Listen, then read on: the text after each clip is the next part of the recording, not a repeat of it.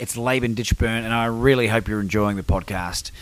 The reason for this message was this if you have your own podcast or your own YouTube channel, or you're seriously thinking about starting something up in order to get your message out into the world, I want to make something available to you. Go to podcastingheroes.com for your free five day video training. Well, I will share with you five key tips and tricks that will allow you to reach out and connect with the best podcast guests available. And not only just bring them on, but to develop relationships with them that build into know, like, and trust that will eventuate in you being invited onto their platforms if you so desire. You'll be able to learn how to monetize even if you don't have a big audience. Go to podcastingheroes.com. It's P O D C A S T I N G H E R O E S.com. Two, one. They say behind every great man is an even better woman. And I'm very pleased to have on the podcast today the young and lovely Jamie L. Jacobs. Good morning, Jamie L. Thank you, Laban. It's so great to be here. And um, and you, you're inspiring us with your story. So thanks so much for having me. Ah, well, thank you, very, thank you very much for your kind words. great, a great place to start off. so, I have had the pleasure of knowing Jamie only for a very short period of time, but in that that short period of time, she has had a uh, a massive impact on me, and we've started this connection, which I think is a very powerful one, and I'm and I'm looking forward to fostering and developing this friendship um, further down the line. Thank you, Laban. And you're very welcome, and and the reason that I was fascinated to have you on this on this podcast today is that the whole point of become your own superhero is to really allow people the tools and the understanding to take control of their own lives and, and understand mm. that their destiny is down to them. Mm. And I really firmly believe that you are the epitome of this type of individual. And I'm very excited to have you on as a guest today. Thank you.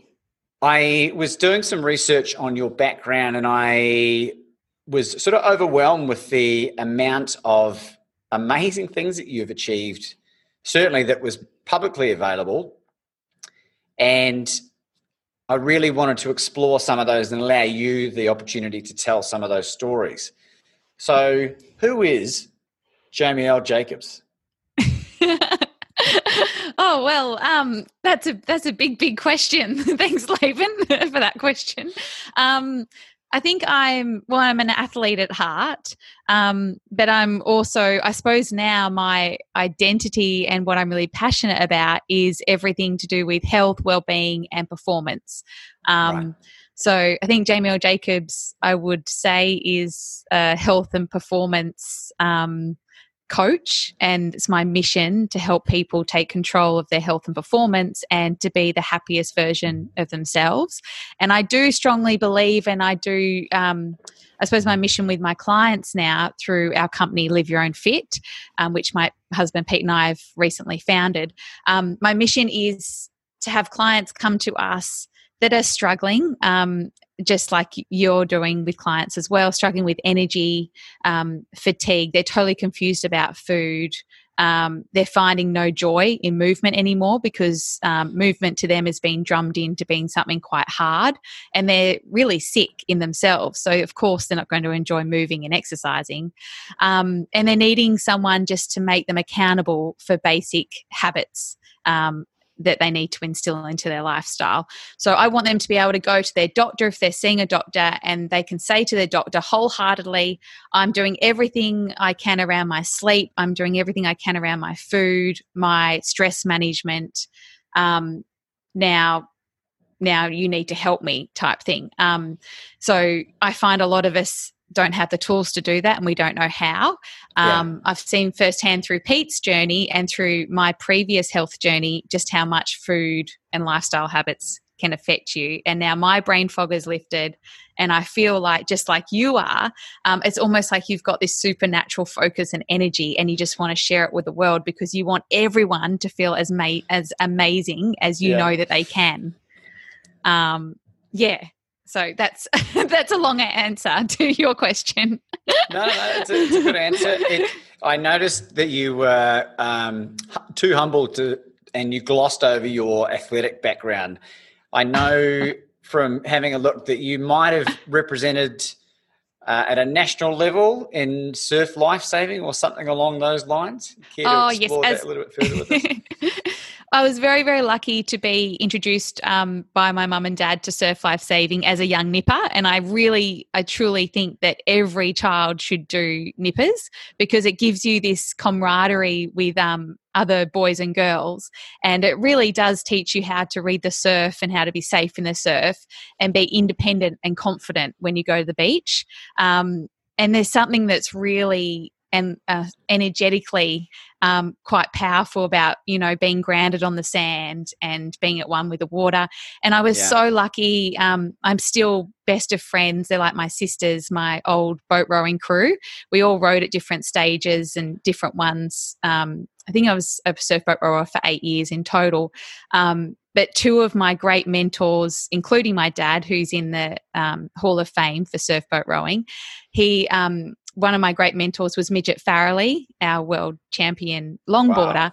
Wow. Um, and he was a real fatherly figure to me, and also Rick Miller, who was also um, a surf boat. Um, he was my one of my coaches and a real fatherly figure as well. So I was so lucky to have this amazing camaraderie with all my crewmates, and they they come up now um, every year for her our Noosa Tri, and they've all got kids. They've all got um, you know amazing jobs and um, and beautiful husbands and everything, but they they say, "No, nah, we're all coming up for Noosa Tri." Um, so they've gotten into triathlon. I feel partly maybe because of um, Pete and I. Maybe we've motivated them in that in that respect. Um, but they just love it, and um, it's a real fun weekend for us. So we're all Brilliant. still seeing each other, even though we haven't rode together for ages. But um, but yeah, having those mentors in my life really instilled um, like a love for movement and just tapping into that spiritual energy that you get when you're uh, fit and healthy and yeah. um, just loving something. But yeah, I can't say enough words about um, Midget and about Rick and about Dad. It was yeah, powerful wow. times. Yeah. And, and what what was the highest level that you're able to attain in in that particular sport? Oh, we went to the Australian Surf Life Saving. We went to nationals every year. Um, so that's where you compete in um, places like Kurrawa, where you've got the three breaks, um, like surf breaks, um, and you go to state level. Um, for me at the time, I mean, I was really competitive, but it, it, was more so about. It was almost like you're going into battle with each ra- with each surf boat race. Um, yeah. You can't see the waves that you're going into. I broke my coccyx during Ocean Thunder. So Ocean Thunder I don't know if you've seen it on the TV, but it's a televised event and they get the top crews around Australia and the world to come to this event. And it was always at Dee Why Beach. I think they still have it now. Um, and it was commercial partnerships and everything involved. Um, and back then, there weren't many rules about how big the surf was and the insurance wasn't like it is now um, so they'd send you out yeah. into this massive surf and i broke my coccyx um, uh, yeah, on one of those days um, with just a bad, yeah, just it was my own fault. I let go of the oar and came down on the gunnel, um, but still had to jump out of the boat, finish the race, jump out of the boat, run up, and you had to run up. I was a runner, run up to go around the flag to then come back in and then go out again. Um, so yeah, that was a that was a tough day, but yeah, lots and lots of fun at the same time. That's brilliant. Yeah. Well, uh, that, that, broken coccyx, I've, I've spoken to a couple of people that have done that, and it doesn't sound like a very enjoyable injury at all. And no. uh, in terms of um, like growing up in Christchurch in New Zealand, the water was uh, always really cold. And it was only sort of the, the die-hard surfers uh, mm. that would mm. ever really venture out into the water. So it's not something that I'm uh, really been exposed to a crazy amount. I certainly love being in the water, and I discovered when I was getting swimming lessons because I was thinking about uh, entering into an Ironman, which we'll discuss mm, in a mm, minute. Awesome! That yes. I am actually negatively buoyant. you might be watching this saying, "What's negatively buoyant?" Well, basically, it's the, what it sounds like. I was I, when when I would sit stationary in the water most people, if they lay back and relax, will float. Yeah. I yeah. actually sink. And the swimming instructor, Sarah, who said in all of her years, and she had swum at a competitive level, had never seen anyone sink. And it's to do with uh, muscle mass. With I was going to say muscle mass. Yeah, means you're a good runner. yeah, yeah. So I'm I'm too powerfully built, so I've got to maybe get a wetsuit that's going to allow me to float. But that's by the by. So the the Ironman might be uh, further down the line. But the the link to the Ironman is that not wanting to take anything away from your extraordinary background, the reason that I ended up stumbling across you is mm. through your very talented husband. Yes. Who is a competitive Ironman triathlete. Yeah. You've yeah. been you've been married for 10 years? Nearly 10 years this Nearly December. 10 years. Yeah. Uh, his yeah. name's Pete Jacobs, for those that, that are familiar with the sport. And what, what what can you tell us about Pete's background, just quickly? um, he he was a landscaper when I first met him, um, an apprentice landscaper, and um, he called himself a professional triathlete. Um, and I was working hard um, at the time um, in asset finance and insurance, and I'd come home and I'd be like, I was quite, you know, um, I was quite OCD about my training and my study and my work and everything. And I'd come home and I'd find him on the couch. You know, he would have been stretching or rolling, but Oprah or Ellen or something would be on the TV, and I'd be like, "What are you doing, Pete? You need to be doing X, Y, Z, whatever." So I was just always on his back. Um, and then he he'd go to Kona, and I didn't really know what Kona was. Um, I just knew he was a professional um, triathlete that also was a landscaper, and um, I didn't really have the I wasn't really into triathlon, you know. I was into the surf club thing. My older sister was in triathlon. It just wasn't on my radar. Didn't yeah. really learn about it. Um, didn't know this Kona was this amazing epic event where legends have just forged their their stories on the island. And he would come he would say, Oh, I just came he'd ring me from the finish and say, Hey, I just came eighth in the world or, or, whatever it was. Oh, that's cool. Yeah, well done. Rah, rah. And then the next year would come and I learnt more about what he was doing, obviously. Um, and as he got more serious and, and better at the sport. And then 2011 came, he got second. Um, and then I thought, whoa, he's actually pretty good at what he does. Um, As opposed to eighth in the world. Yeah, yeah, yeah slacker. yeah. Um, and, that, and that's when he said, hey, James, I think um, we need to move to Noosa the head of Ironman at the time um, had gotten in Pete, Pete's ear and just said, "You can't train the way you need to in Sydney. There's too many traffic lights. Yeah. Rah rah. Um, you need more support. There's lots of um, really good Ironman um, triathlon athletes in Noosa. So we moved up to Noosa. Um, I really resented Pete because I left my job. I had plantar fasciitis at the time. Um, I was I don't think looking back I was very well at the time. Um, and so he trained really hard and i basically did um, really supported him in that time. And lo and behold we went to kona in 2012 and he won in 2012 wow um, work it and i yeah and i never really thought he would um, because i didn't really like i knew he was training hard and i just but i just didn't um, believe i suppose i don't know what it was. I just couldn't fathom pete winning. I just didn't, yeah, it all just was too much, I think.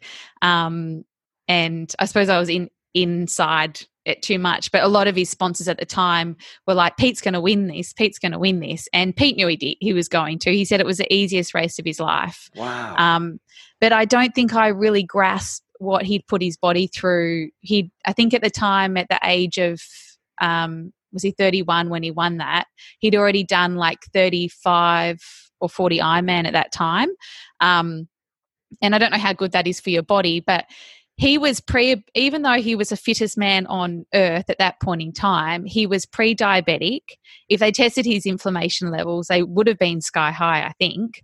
Um, he didn't, he had really bad bowels and gut distress, like even before the, um, even before the buzzer went off to start the race, he was still in the toilet um, just before the race. And like days before, I remember him saying, Oh, I had to stop a few times on my warm up run out there and go to the toilet. Mm-hmm. Um, because he did, he had really, um, he, he didn't have a good gut at the time. So I think that level of training and stress load, um, he was always on the fly, fine line of injury as well.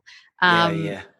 So it was, but now looking back, it, it's like, oh, if we only knew maybe um, how you can do things different, um, then I suppose it's it's all a learning experience. He's really grateful for the experience that he had because now he can he feels like he's having this journey where he can help others yeah. um, as well. And in his mind I he's feeling the best he's ever felt, except for gastro the last few days. Um, that he feels like he can get back and he feels like he can um, push his body further in a healthier way and get a much better result from himself. And he's really excited to do that. So I think everything happens for a reason. We're talking for a reason. Um, and yeah, we're here now for a bigger purpose, obviously. Yeah.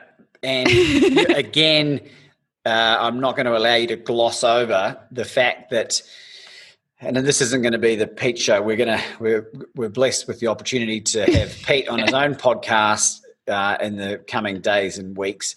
But yep. throughout that health journey or the health challenges that he was having, mm. I believe like you were the person that that dedicated your efforts to understanding what the hell was going on, and the the understated importance of having someone in your corner, particularly a partner who's one interested in what you do, um, but two is willing to go to war for you, is something that I I think is so inspirational, and I think it needs to be shared with people as well.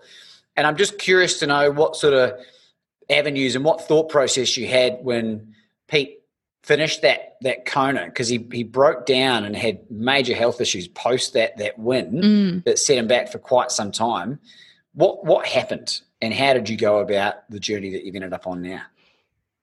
Yeah, it was it was quite hard at the time because um, no one really understood how Pete was feeling. He didn't understand it. I didn't understand it. We didn't know why. Um, we were going to so many doctors. At one stage here from Noosa, we were flying down every two weeks to see a doctor in Melbourne to try and get some help. And we did that for nearly a year. Wow. Um, spent thousands and thousands of dollars of, on tests.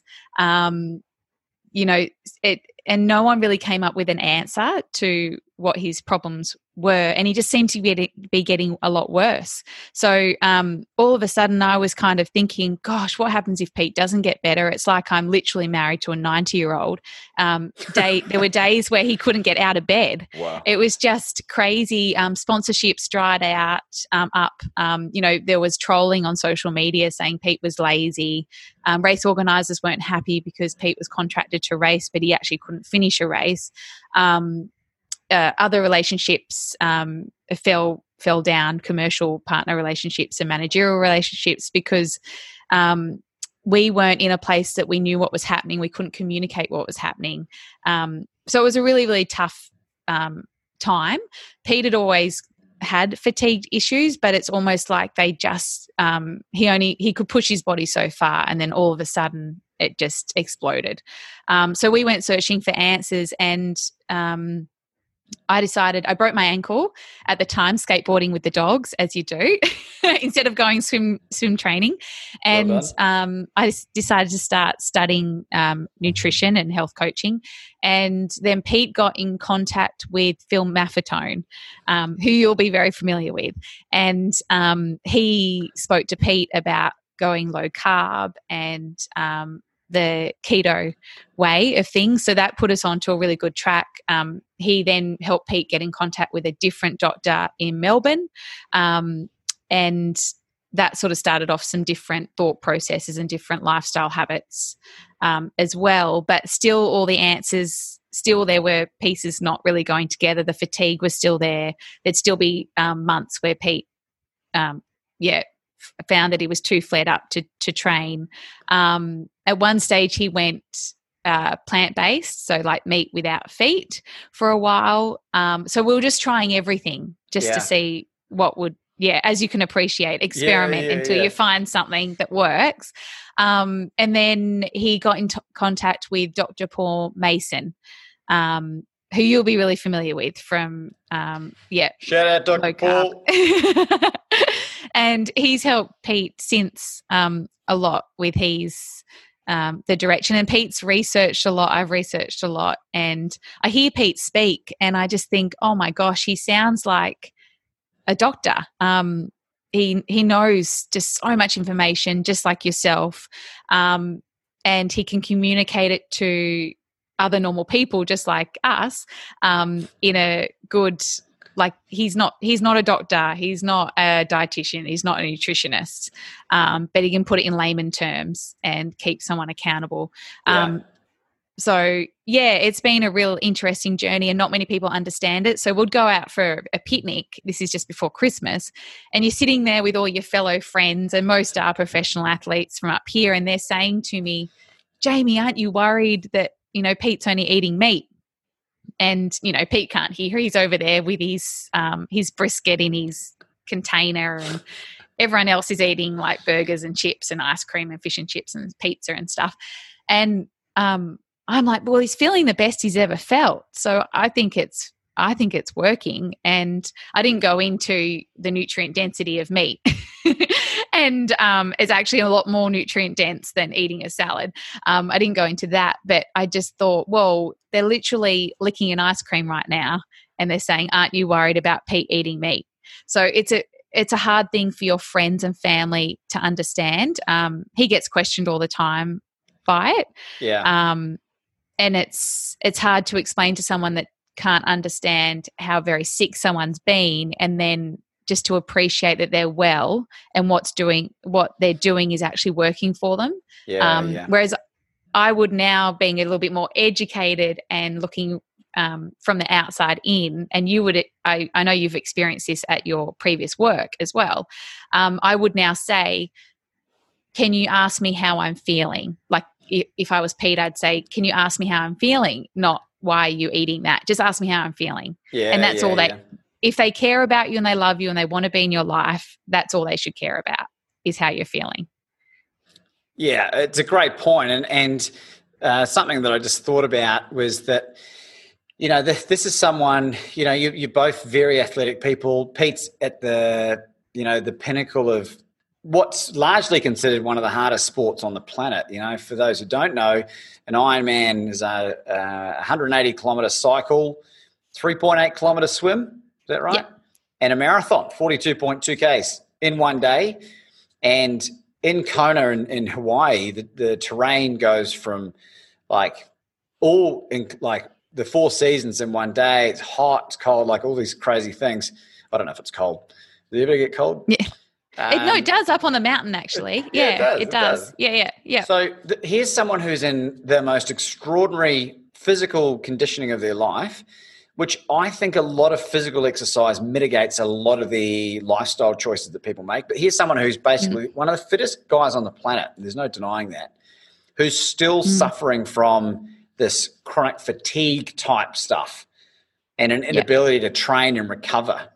Mm. And I think that's a really powerful message because this guy's being guided by the best people ever with with the experience and all the you know like the nutritional side of things supplementation the the training regimes all these other things and he's mm. still battling with this and you've you've just mm. taken this with both hands and like a dog with a bone gone i'm going to get to the bottom of this and like so many people that are going through these health challenges have been able to come out the other side and what's happening to pete now um Pete's it's like Pete is very much like you are experiencing this euphoria euphoric um, energy, I suppose. Not lately because he's had gastro for a few days, but um, before that, he just says he feels he he literally looks younger every day. Um, to me, he looks ten years younger than um, than I remember.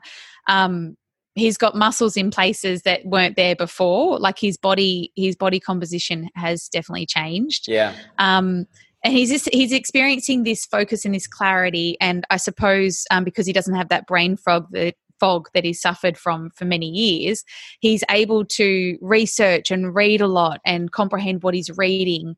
And he lets it sink in so he can then share it to others. Yeah. um, yeah, and he's got this ability. He'll be sitting on the computer for hours, and I'll have to remind him, "You need to drink now, um, or you need to eat now." And he never would have been able to do that before. He would have, um, you know, had to have a, an afternoon nap. Um, and he's also helped his mum has had autoimmune issues in the past um, his mum has started seeing um, dr paul mason as well um, and she's she's found that she's come in leaps and bounds as well. So he's it, having that ripple effect on your loved ones um, is yeah, I think that's super powerful. Um, there's nothing better, I don't think. There's not, in my opinion, and, and you nailed no. it. You nailed it, Jamie Eleanor. And because for the record, like it's not something that you don't follow this protocol as well. You're more uh, whole real food kind of scenario. Yeah, stuff that you you work with. Is that right? Yeah, exactly. So I work with, um, I suppose, the cl- me personally, um, I'm stoked. I can go out like this morning, go out, do a 21k run. Um, I'm not sore. I recover quick. Thanks. I recover quickly. Um, I don't need any food or water uh, before or during. Um, I feel excellent. I'll be able to train again tonight and do a couple of hours on the wind trainer. And I've got no muscle soreness, no fatigue, nothing. Um, but what I suppose what I'm really passionate about sharing is food freedom. So not letting food um, create anxiety. Um, being well, eating real food gives you a certain amount of food freedom anyway. Um, but also making people conscious that yeah, eating um, you know a high sugar content snack um, even in the form of fruit sometimes it is going to spike your blood sugar levels that is going to spike your inflammation so if you've already got issues happening yeah. and you're already struggling with fatigue being overweight um, uh, you're a sugar burner, not a fat burner. So doing long aerobic exercise is really tough for you, and you've got high heart rate all the time, or anxiety and depression. Um, yeah, well, maybe having going more low carb than what I am is going to be good for you. So everyone is really different. Um, I suppose I follow more a like I'll make banana bread, and um, yeah. I'm gluten free. Um, so I'll throw in some almond meal or almond flour and a couple of tablespoons of honey, and that's it. Um, so I'm definitely on the more real food bandwagon, but I'm also about um, eating some carbohydrates as well and being balanced. Um, I'll have a glass of wine every now and then as well. Um, yeah. I've been enjoying fiveys with Pete's dad um, in the afternoons, the cheese and um, and a glass of wine. So yeah, and dark chocolate and all of that. But yeah, it's definitely I suppose a higher. I follow a higher protein um, and high fat, more protocol, and it is definitely lower carb. Um, in a sense, it, it wouldn't be keto um, at all. I've got some clients doing keto. Um, I've got some clients doing um, low carb, yeah, um, yeah. which would be below like 100 grams a day. Um, which, which so every, just, just everyone's really different.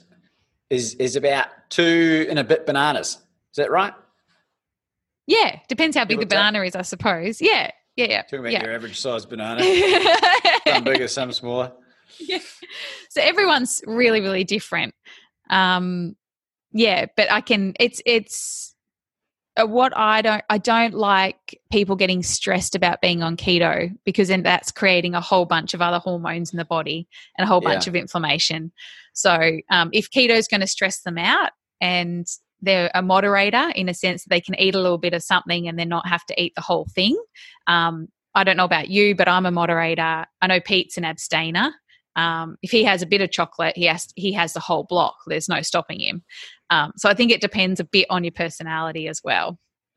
I'm a, was an all consumer and okay, have even yep. publicly admitted that at times during emotional eating have destroyed up to two liters of connoisseur ice cream vanilla which is two one liter containers, and and, yeah. and, even on one or two occasions added a liter of Paul's custard on top. Oh and, gosh!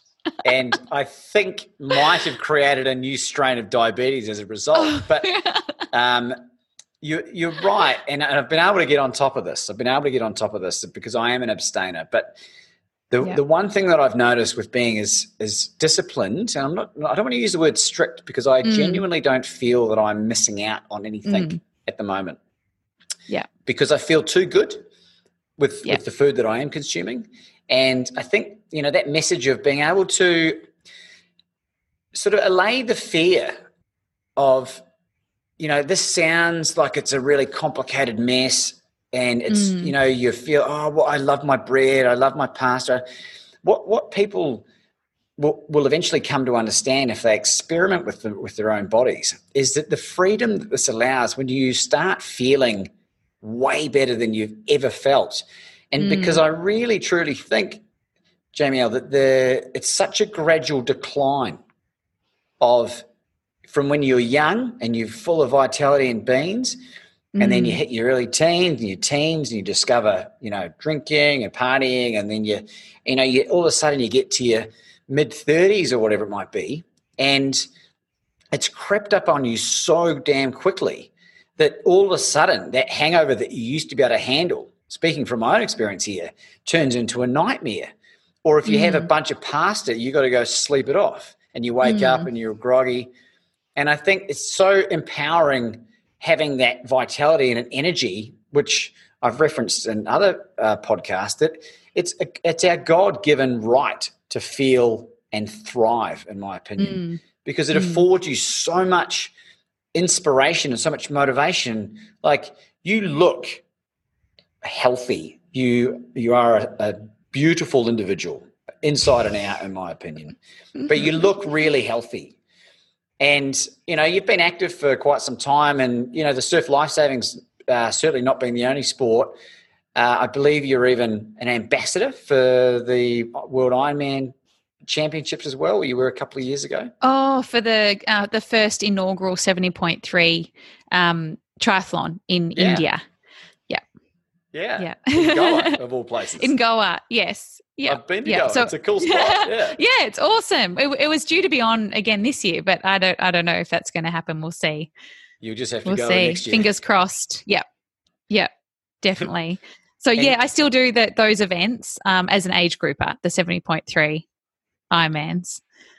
Um, which which is uh, uh, when you say age group, you're sounding like you're doing masters or something. It's still a really extraordinary effort, and I, and I, believe you've done very well in some of because um, you've done a few of these now, haven't you? Yeah, yeah. I don't even know how many I've done now. Um, but yeah, for me, it's always been about what can I learn about myself in the race. Um, how do I feel when I get to the start line, depending on the training that I've done beforehand. Um, but I just love the training leading into the race as well. And the whole, it is, it is like um, being doing a 70.3 event is seriously like a counseling session for yourself because you find out so much about yourself when you're out there. Yeah. And it's literally like you're getting hugs and kisses from everyone on the race course. So it's just the best feeling. Um, it's like taking a massive drug and you're on a massive high um, for the, you know, four or five hours or whatever it is. It's yeah. just, it's epic. It's just a great, great feeling. And I hope everyone gets a chance to do it. Um, you do need a really good family support network to be able to do, to train for something like a 70.3. Um, and there's a lot of other people in the background, you know, volunteers, the race organizers and stuff that makes it happen. Um, but yeah, just being grateful for that experiencing experience and then learning something about yourself when you do it. Um, like what mantra can you bring into the race if you have race anxiety? I've always had a lot of race anxiety myself um, but that's coming from a place of maybe not having confidence in myself. Um, so yeah it's you for me that's been a real um, self what's the word uh, um, something i've had to work yeah something i've had to work on myself self-discovery it's been a yeah. self-discovery with each race um, because I'm always comparing myself to the pros. You know, like I travel with Pete over there; it's their job. Um, it's a different mindset, and I suppose I've always put down my performances and the reasons why I'm doing it because maybe the self worth isn't there. So it's something that I'm really passionate about passing on to other people, um, and uh, is sharing that you know it doesn't matter. Everyone's the same just like you say. Um, everyone is exactly the same even though they're doing it for their career and whatever else. It doesn't mean what they're doing is much more important than what me as an age group is doing. Um, and you've got to have self worth and self respect and self love to be able to even put yourself into a position for training for something like an Ironman or a half Ironman. Yeah, um, yeah. And that's that's something that I'm really passionate about instilling in people is that self worth and that self love because you don't even realize you don't have it. Um, but you can't get healthy and you can't get fit and look after yourself um, if you don't have self worth and self love. Uh, so that's a big piece of the puzzle. Amen, sister. Amen. I could have said it better myself. I'm not even religious. Well, shorter. You could have said it shorter. no, no, no. It's perfect. It's perfectly succinct. And I, because for, let's imagine someone is watching this now or they're listening to it and they are raw. They are never run more than a kilometer.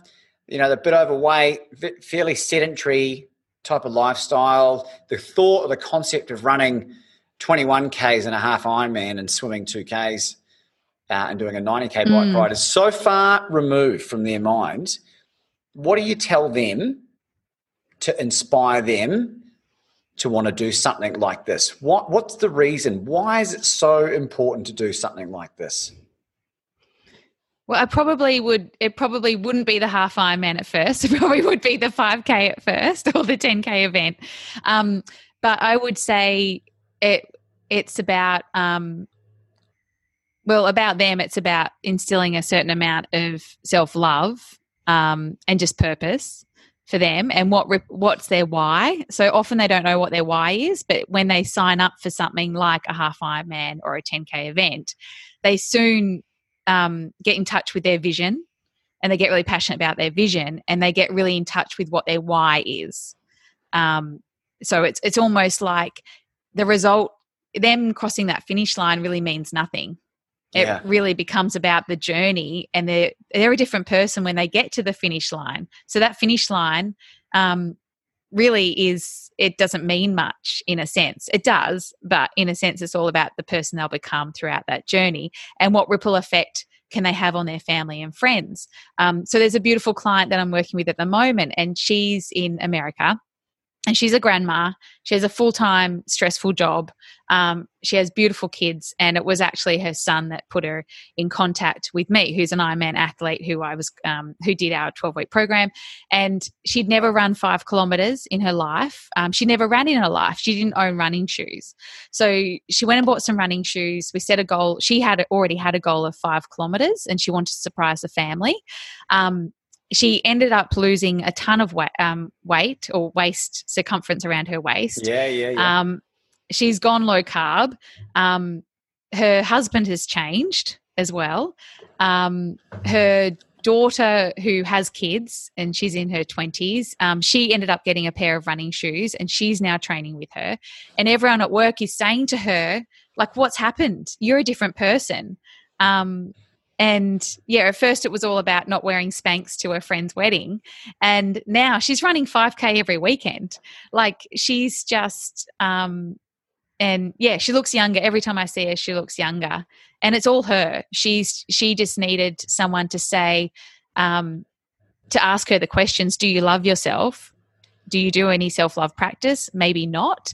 Um, I know with her, she never realized that she'd never actually said, I love you to herself and I don't know about you. I know you're really conscious, um, and and on being on a really good self discovery. So you probably have. Um, I say, but I know I, say, I yeah, yeah. I, Laban, I love you, bro. I, I love you. Yeah, that's awesome. But so many people haven't. Um, and it feels weird. It feels yeah. weird. It feels awkward. Uh, but yeah. it, like anything, once you do it enough, it just starts. Yeah, Laban, I love you, man. Yeah, it's yes. that simple. That's awesome. That's awesome. Um, but that was a massive game changer for her because she realized she had these self trolling thoughts all the, all the time saying you're ridiculous, you're not an expert, all this stuff that you bring into your working life as well. Yeah. Um, that just isn't true. And once you get on top of that stuff, I mean, the world's your oyster. You can do anything.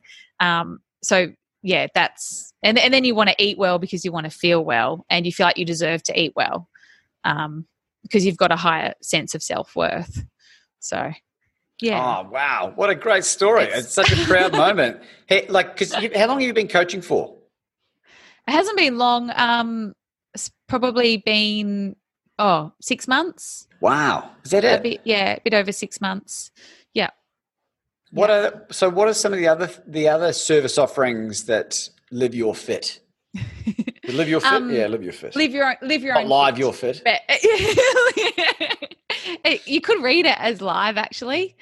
Bugger. yeah, live Streaming live on Facebook. Yeah. Um, uh, we do a 12 we offer a 12 week program so um, that's basically like a health well-being performance program um, it really helps people um, look at okay what how they um, eating um, what's their hydration their electrolytes look like? Um, what's their sleep habits look like? Um, mindfulness practices and their fitness. Um, everyone's slightly different but the program goes from really dialing in on their food and we we have um, we call it life protocols so life food protocols that they yeah. can follow. Um, making it really easy and everything's very easy and everything's very simple. Um, and very clear so yeah that's over 12 weeks and at the end of it um, we hope they feel empowered and inspired and um, enough to take their health and their performance into their own hands um, but we also do do one-on-one um, performance coaching as well. Mm-hmm. Um, so that's where we actually will write someone, um, you know, a fitness program for whatever goals. Most of the time it is triathlon or it's something like a five kilometer yeah. run. Um, and we use Training Peaks as our platform. Um, to put their program onto. And then um, we also work with another platform for all our coaching clients as well um, to keep them accountable but we like to share like you know technique for run bike swim um, mindset going into races um, you know matt working on very much um, the mindset and i suppose you call it the self-worth. Yeah. Um, and we're a lot of a big one. And and what makes them tick? So like for instance with pete when he won kona it was all about love. So he asked us to all put um, love on signs and play love songs from his playlist in the race. So he literally would run past us on Ali'i Drive and we would have big love posters. And um, so about him, for him, it was about loving his competition and not being scared of his competition because he loved them. And when you love someone, you can't be scared of them. It's impossible. Um, and being grateful for the experience. And looking back now, we're like, hang on, that just came naturally. That was an instinct that was felt at the time and that he connected with. He felt confident in himself to connect with. Um, and now we go, that was super special. And that's something that we want to try to instill in others what makes them tick um, and and do what they do because it's always something um, and we're emotional human beings so not being scared to be emotional um, at the same yeah at the same time. So, oh wow, that, yes, that's such a powerful message for anyone just listening to this. The you know that this there was a guy um, who's a who wouldn't be well known in a, certainly Australia, but he's a very successful keynote speaker by the name of Steve Siebold, and he uh, wrote. He was a he was a professional tennis player in his uh, in the in the Andre Agassi era, and he never okay. made it within the top 500 nationally or globally rather and his coaches said to him that he wasn't mentally strong enough. And off the back of that bombshell sort of information, he dedicated the next 30 years of his life to interviewing and studying the, the world's elite and what he calls the world class.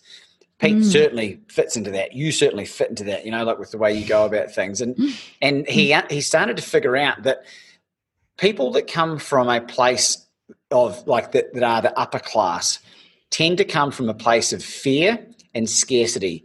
He said, but true world class individuals come from a real place of love and abundance and understand the importance of being able to share in order to receive. Mm. And I think you've absolutely nailed that whole concept. And then as a result, the Steve Siebold guy created a very successful business by adopting and became very wealthy as a result by following all of these people and most of them were self-made millionaires or athletes and like there was only a couple of people that had inherited like major inherited wealth um, and those mm. people seemed to be absolutely miserable so it's just interesting mm. hearing what mm. you're saying there and and and the, and the titan concept as well it's extraordinary mm. you, you don't realize it's, it's it's it's exciting to look back on um, after the you know after it's all um, been and just go yeah okay, that was a yeah, that's why um, why certain things unfolded is um but you, yeah you just don't realize it when you're in there in the moment of it um yeah it's always a work in progress as well it's but, yeah, yeah. It's constant growth and like this all hasn't been roses either like what are some of the major challenges that you've experienced throughout the whole course of this journey um oh i think it's been stressful at times because um, like Pete took off 2018 away from the sport. Um, and I suppose it's like any partnership. When you're in a partnership, you sort of you can often put the other person first and forget about your needs and yeah. your purpose. Um, so I think that's that's been a little bit um, hard. And I haven't always understood Pete's fatigue 100% because I haven't had that fatigue. Um, I would have things pop up like plantar fasciitis that would niggle me, and I'd have to. At one point, I took a whole year off running because I couldn't get on top of it, and I was still eating the grains and the sugars and stuff back then. Um, now I that doesn't. They, I don't have those flare ups. It just doesn't happen. Um, but yeah, not having that real deep fatigue that he would feel, and then seeing the frustration he'd feel, it—he would um, feel towards me because I didn't have that understanding, and sometimes I would get frustrated. Yeah. Um, so yeah, those times have been really difficult, and I can all and honestly say I can't imagine the the hard times that we went through together in partnership. I can't imagine ever having harder times going forward. I feel like we've already had them um, and we're really stronger for it. Um, and I'm really grateful that we're at a point where we are now. We're really uh, learning new things about each other all the time, and we're we're really grateful um, for each other, and we wouldn't change it. But yeah, it definitely hasn't been all um, all rosy. it's uh, yeah. I mean, any professional athlete and anyone in a um, anyone doing life isn't easy, is it? Um, and you do certain things, but I I heard uh, Peter Brukner um, in your interview talking about how lots of people think being a professional athlete is all rosy and they and they'd love to be one because exercising all day and getting paid for it is you know it's a really good thing um, but you know, you live and you breathe your career every second of the day. It's always there. And everything that you do for yourself, you're thinking, is this the one percenter that could make me a world champion tomorrow or Olympian or whatever it is, or get picked for the team? Yeah. Um, so, and so often you're away from your loved ones for, you know, months at a time. Um, and yeah, so you have to become very resilient and you have to have a real um, a strong inner guidance system um, and a real strong confidence and self worth um, as a professional athlete. And I do. I used to. I used to ask myself, what's the difference between um, maybe an athlete like myself, like a weekend warrior who um, who who competed at a national level. Yeah, who would like to, um, you know, what's the difference between myself that's a weekend warrior as a triathlete compared to the professional athletes that I'm training with, because there's so many of my friends up here are.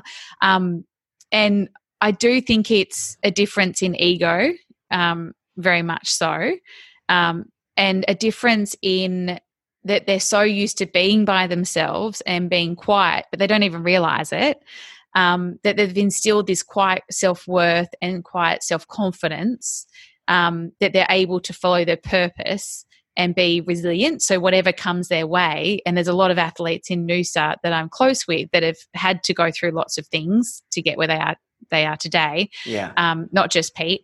And they've all got these amazing stories and these amazing journeys. And I feel like so many people that maybe um, weren't gifted enough with the means to be um, to build those foundations and be a professional athlete um, and really tap into their ego and get to know themselves better um, they wouldn't be at the point where they are today so they've had the opportunity to get to know themselves really really well to be yeah, able yeah. to instill that self-worth and that confidence and that quiet conviction um, that their purpose is very clear and um, their resilience is is very very high so um, I do think that's the big difference is they just know themselves better, um, and maybe they love it. They have this deep, deep sense of self worth and self love. And that is what enables them to do what they do as a professional athlete. Um, because to line up on a, a starting line, I think as a professional athlete is stressful but they've somehow got these coping mechanisms and it all comes down to a quiet confidence yeah yeah it's it's uh, after the the interview with peter uh, and i watched this beforehand but i yeah. rewatched Cathy freeman's victory yes. lap her, her run and it had a whole new meaning for me because i hadn't had the appreciation of having um, uh, peter being so close to the action and and, it really struck me and i got like tingles mm. all down my spine my hairs all stood on end and and i was like this this she is just she's a, she's just a human being and she yep. has conditioned herself to withstand this extraordinary uh, pressure cooker moment and she's absolutely bossed it and uh, yeah. maybe maybe we might be able to convince her to come on the show at some point and, yes. and ask her about it exactly so big shout out to Cathy Freeman. If you'd like to uh, come on the show, uh, talk to my agent Peter Brukner, and uh, we can facilitate some. But um, well, I was going to Google her after hearing that. I wanted to Google then to see what she's up to. Um, yeah, I'm not got sure me interested in what's she doing. I think she might have been involved with a charity. Okay, own, the Cathy Freeman um, Society or something along. I don't. I don't actually know. A little bit remiss yep. of me, but we will find out, and maybe we'll get her on the show as well. Yes. Um, and one of the things that just to, to, to deviate slightly from the athletic performance side of things, something that struck me in our phone conversation the other day, which mm. was absolutely lovely, was the story in which you met your lovely husband, Pete, and the process in which you put in place to be able to facilitate that. And I just wondered if you might be comfortable sharing that story with us. yeah, I think it was um, at the time I was I was working, I was in a really good place. Um, I was surfboat rowing, and we are in the middle of the season. And um, I'd had previous boyfriends. I was only in my early 20s. And um, they were, they hadn't been like, you know, then I suppose the, they're not, they weren't keepers, is if that's what you could say. Um, and so I decided to write down everything that I wanted in a life partner. Um, and every and it was strange like in everything i wanted to be able to do. So i wanted to be able to go out for an easy 10k run and um, i wanted everything just to be easy. I wanted to be able to go to the gym together and it was there wasn't going to be any angst or um, wanted to experience yeah there was all these different things i put down. How, um, and it turned out when i met pete it was almost like i'd manifested him um, from just writing down on a piece of paper what I wanted. Um, but I think because I was in such a good place with my self worth and my confidence at the time, um, I was able to actually write that list. So, and I don't even know what made me do that. Um, I'm not sure. And th- I also wrote down, you know, how I wanted to be treated and by this person. And um, yeah, it was very, very strange that I then had already knew Pete through surf club and surf and swimming and stuff. Um, but yeah, it was just strange how our paths then um, crossed. And yeah, from day one, it was just like, whoa, this is, uh, yeah, this is easy and it's exciting and it's right. Yeah, you just sort of know, you have that gut instinct um, that, yeah, you know. Um, and he was a, a, a um, landscape a landscaper at the time, um, and he was trying to train as a professional athlete. Um, so he was busy. I was busy, as everyone is. Um, we're in our twenties. it was awesome. Yeah. That is so great. And you guys, like, for the limited time I've spent uh, getting to know you, you're a, an extraordinary couple, and it's a, a, a, really great story. And what what is it about writing this stuff down? Because I, am going to go on a limb and say mm. that you are quite a good goal setter, and and if you're not, then I take it all back. But I would assume, given your your level of success in life to this point at least, that you are pretty disciplined with putting things in place that you want to achieve. Mm. Can you mm. talk us through why why you think that's important? Um, I think it's important from well, I'll bang on again about self worth. I think um, if you feel like you can't write down what your um, like dreams are, what your big hairy what you call can refer to as big hairy goal. Yeah. Um, so that big goal that people might laugh at you for. Um, but if you can't write that big goal down, read it out loud, and really feel into it that it could be true for you one day, then you have to look at okay, what's happening with me? What's my level of self worth or my self love? Maybe yeah. I need to work on myself. Um, but then also just you know write down what is your ideal vision for yourself um, I don't think many of us actually ask ourselves that. I mean, at school, were you ever asked, what's your vision? Like, what's your ideal vision? If you really did tapped into it or did a guided meditation with someone that took you through your ideal vision, has anyone ever done that for for you? Or um, that's a really special, unique opportunity to be given. So, if every school child, instead of going to your career advisor or being hassled to pick your um, I think they're called electives, you know, for, to for year eleven and twelve study. Yeah, yeah. Because this is going to place you on a track for the rest of your life, and this is going to be your career. Um, so you better make the right choice. But you don't actually know what it is that you want. but good luck making that choice.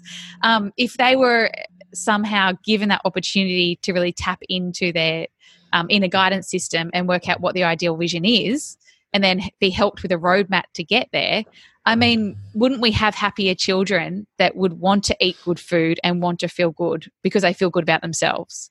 Um, yeah, I think that's that's a big goal. And also just seeing, I suppose, working with the more clients that you work with, and you can appreciate this, is that um, you see the aha moments for them when they don't know what's been stopping them. But a lot of the time, the only thing that's been stopping them is themselves because yeah. they don't actually believe in themselves. And that's one thing my dad, um, you know, launching your own business is scary. And walking away from a career in Sydney was really scary. Um, yeah. Because you're walking away from independence and, um, you know, financial independence and purpose. Um, and I just remember dad, and he still says it today when I speak to him on the phone. He just says, You've always got to have belief. Like, belief is number one. If you lose that belief in what you're doing and the belief that you can do it, then you're not going to be able to do it. But that's the only thing that stops the people from not moving forward and yeah. from giving up too late is just belief. Um, and everyone struggles with it. But it's almost like you need to put the mentors in place and the tools in place to have that belief. And i feel like writing down on a piece of paper is going it helps my belief. Um, and I, I do remember back to when i worked um, in sydney and i was only really young at the time my early 20s but i instinctively knew to and i don't and i used to get laughed at by the bosses the big bosses would walk past my office and they'd laugh at me because i what? would be there yeah, I would be there with um, A4 pieces of paper that I'd printed out, and it would be like quotes that I had written. So it was um, one was persistence beats resistance. Like I would have 10 quotes around the room, and that was my office. And every day I'd be looking at those quotes. And then looking back now, I think, why did I do that? It was just me reconfirming back to myself and my subconscious um, what my beliefs were to help me move forward and achieve at what I was doing. Um, and I always wanted to be the best at at um, at that job. I was very competitive, and I just knew that was going to help me do that. So. Um, wow. Anything that helps you, I feel like you know, put a post-it note in your or a business card in your wallet, and you, it might just be "I love you." So every time you look at it, you go "I love you," and that might be the difference between you connecting and having a relationship and reaching out to someone like um, Peter Brukner or Cathy Freeman to you not doing it. Yeah, and then that, yeah, yeah. you know, and then you've missed out on all those little ripple effects and those opportunities. Um, yeah, that's. Did I answer the question? Beautifully. and, and, and just for the people listening, like just to confirm, like Jamie, you're not a robot or a cyborg. You are literally just a human being. You haven't been programmed with any of this, this amazing data. Is that correct? yes. so it's it's pretty evident, I think, that it's easily easily is probably the wrong word. These types of habits take time and discipline, but I can't I can't say mm. to anyone do this. You've got to get to that point. Mm. But if you could, yeah. if I could give you an injection of how I feel and you mm. could give mm. people an injection. Pete could do the same, and you mm. know, Cathy Freeman. Yeah, yeah. It would be like this the shortcut to being God, my God. It's like and I and I liken how I feel recently to Bradley Cooper in Limitless. One of my favorite movies if you haven't seen it. And I love Bradley Cooper. well, who doesn't? He's a handsome devil. But it's uh it's it's that feeling. It's that feeling when he nails the writing of his book just in a few days and he's achieving all mm. the stuff like my levels of productivity have gone up like through the roof and i'll continue to talk mm. about them but mm. i think um, jamie i think this has been a really extraordinary conversation and i'm so grateful that you're able to share so much of this information with us and i think it's going to be super important to have you back on at another point in the not too distant future so that we can reflect on some of the stuff that we have touched on today. And uh, there's a whole other area of your life that we haven't even looked at and that I would love to, to explore with you further. But unless there was anything else burning that you had to get off your chest. Um, no, I mean, I feel like there's a lot of stuff off my chest. I just want to say a big thank you for having me on because I feel like every time you have an opportunity to share your story and your thoughts and your processes um, you know that is so valuable. And for you to give me that gift and also just for reaching out um, and i'm learning so much through you as well is um, just really really um, it's like a big soulful hug. So thank you very very much um, for having me and for all your love and energy. It's awesome. Well, look, you are very welcome, and it is totally reciprocated. Um, I, I, I feel the same with regards to, you know, like they say that you're never too old to learn and you're never too young to teach. And that is just I'm learning every day, and you know, trying to just those little incremental improvements rather than trying to make giant, massive goals. And and you know, thank you for taking an opportunity, taking a chance to come on um, this conversation. And I'll finish on a quote. Yes, by awesome by Zig Ziglar, who's a world famous sales trainer, which some of you would have heard of.